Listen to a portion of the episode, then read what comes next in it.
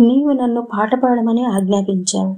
అప్పుడు నా హృదయం ఎంత పొంగిపోయిందనుకున్నావు? నన్ను కాగా నీవు పాట పాడమని అడిగావనే గర్వంతో నా హృదయం పగిలిపోయిందేమో అని అనిపించింది. అప్పుడు నీ మొహం చూశాను. నా కళ్ళలో వైపు నీళ్ళు గిర్రున తిరిగాయి.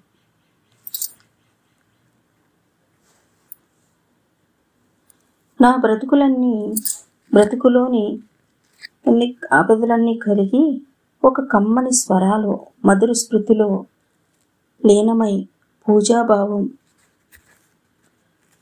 హాయిగా రెక్కలు చాసింది ఎగురుతూ వెళ్ళే పక్షిలాగా నాకు తెలుసు. నీకు నేనంటే ఇష్టమని. గాయకుడు నాలోని పాటగానే నీ సాన్నిధ్యంలో నుంచుంటే ఆ విషయం కూడా నాకు తెలుసు. నా పాట ఒక పక్షి రెక్కలు చాచితే ఆ పంచక్షరాలలో మాత్రమే నీ పాదాలు స్పృశించాను.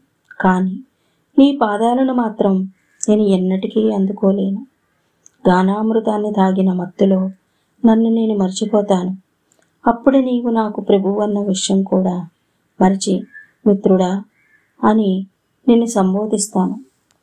నీవు పాడుతూ ఉన్నప్పుడు నేను వింటాను.